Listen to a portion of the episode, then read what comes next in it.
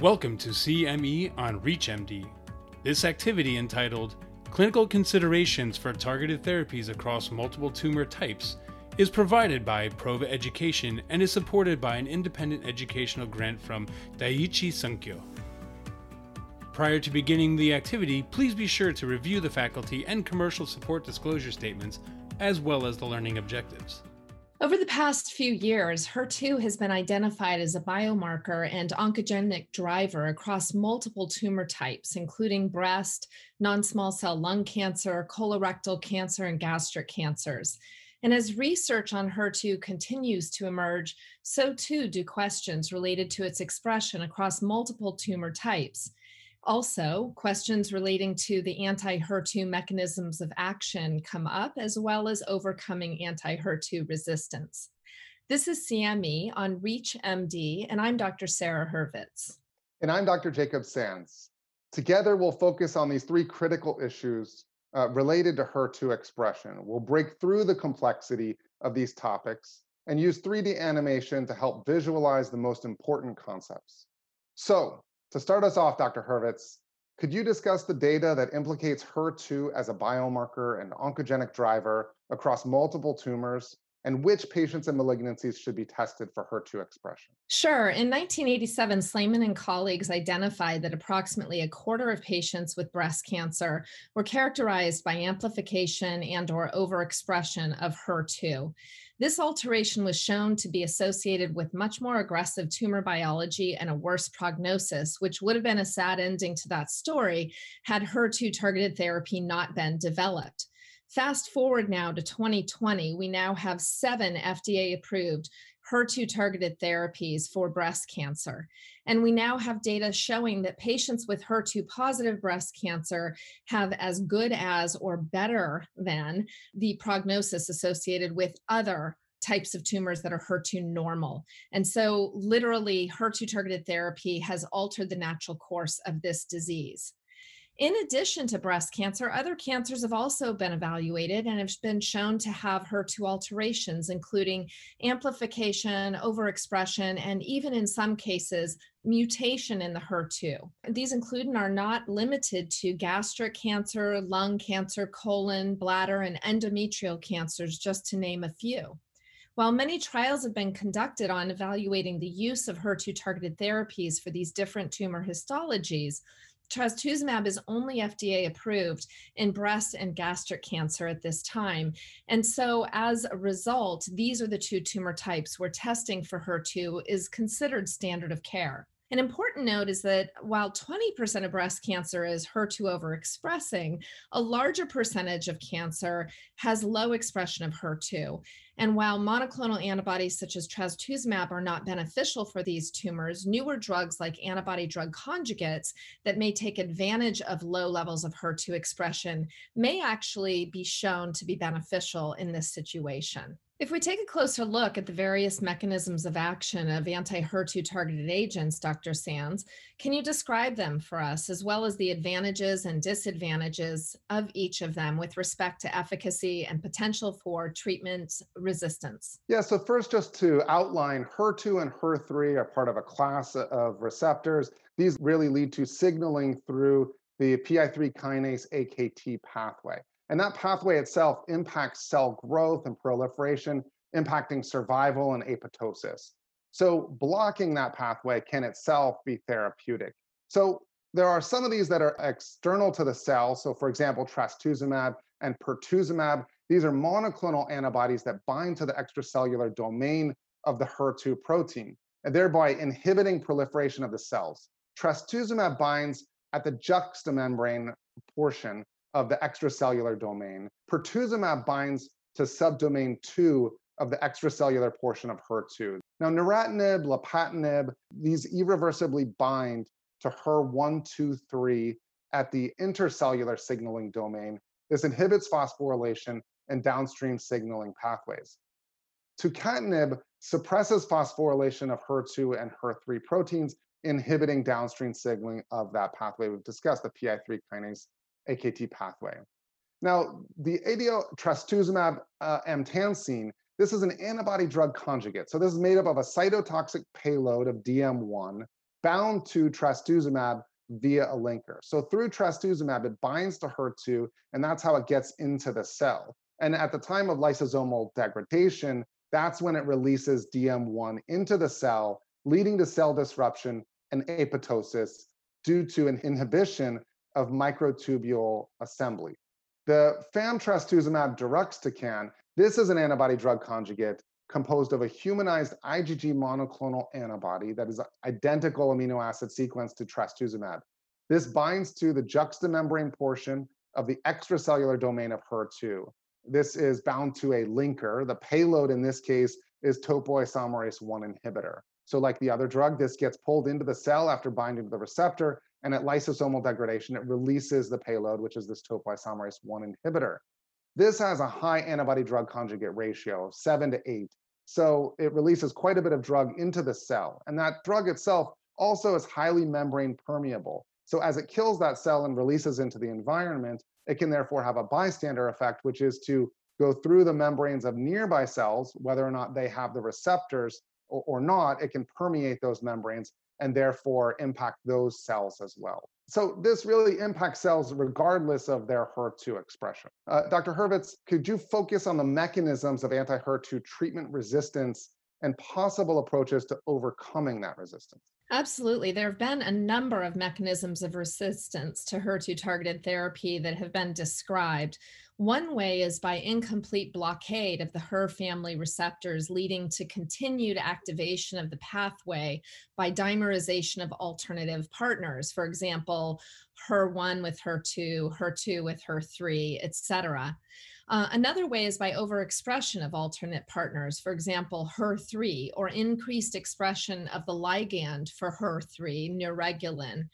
Um, and another way is by constitutive activation of pathway signaling downstream of HER2. So there are a variety of mechanisms of resistance uh, for patients with HER2 amplified breast cancer. What about the large subgroup of patients identified as having consistently low HER2 expression on their tumors? What do the data tell us about this group of patients? Yes, well, HER2 expression or overexpression amplification is identified anywhere in 15 to 25% of breast cancers. A much larger proportion of patients have consistently low levels of HER2 expression throughout, which is quantified as 1 plus or 2 plus by immunohistochemistry. Although at one point scientists thought that HER2 low expressing breast cancers might be amenable to therapy uh, such as trastuzumab. Very large trials, including the NSABP clinical trial B47, have shown that there really is no benefit in targeting these HER2 low expressing tumors with a monoclonal antibody strategy. On the other hand, newer studies are indicating that we may be able to use the low level of HER2 expression in HER2 non amplified cancers in order to target chemotherapy to the tumor cell by way of an antibody drug conjugate, such as trastuzumab deruxtecan. I think the excitement surrounding ADCs, as well as excitement surrounding the HER2 selective tyrosine kinase inhibitor tucatinib, which is able to penetrate the blood brain barrier, is, is really growing and is underscored by the FDA approval of two agents just in the last several months. So, with that being said, Dr. Sands, we're now gaining a deeper understanding of the impact of HER3 expression on resistance to anti HER2 therapy. Can you please address for us uh, HER3 overexpression and where in the situation anti HER2 antibody drug conjugates or anti HER3 antibody drug conjugates might fit into overcoming anti HER2 resistance? Yeah, HER3 cannot be autophosphorylated. So this is a little different than HER2 but HER3 dimerizes with other receptors, especially HER2. This leads to a conformational change in HER2, impacting downstream signaling of the PI3 kinase AKT pathway. So by blocking HER2, um, we block that pathway. But in doing so, this can lead to overexpression of HER3, and then HER3 can dimerize with HER2, and that also then leads to activation of that pathway, and therefore becomes a mechanism of resistance for HER2 directed therapy. HER3 overexpression is correlated with a poor prognosis.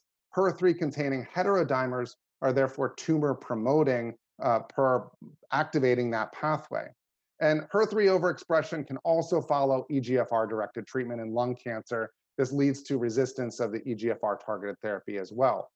HER3 dimerization with HER2 signals that pathway that HER2 directed therapy blocks, the PI3 kinase AKT pathway. So we previously discussed another mechanism for treating cancer cells with HER2 expression that's not pathway dependent, and that's the antibody drug conjugates that we discussed. HER2 expression can be targeted for the delivery of the cytotoxic therapy via these antibody drug conjugates. So they bind to HER2 and get into the cell in that way.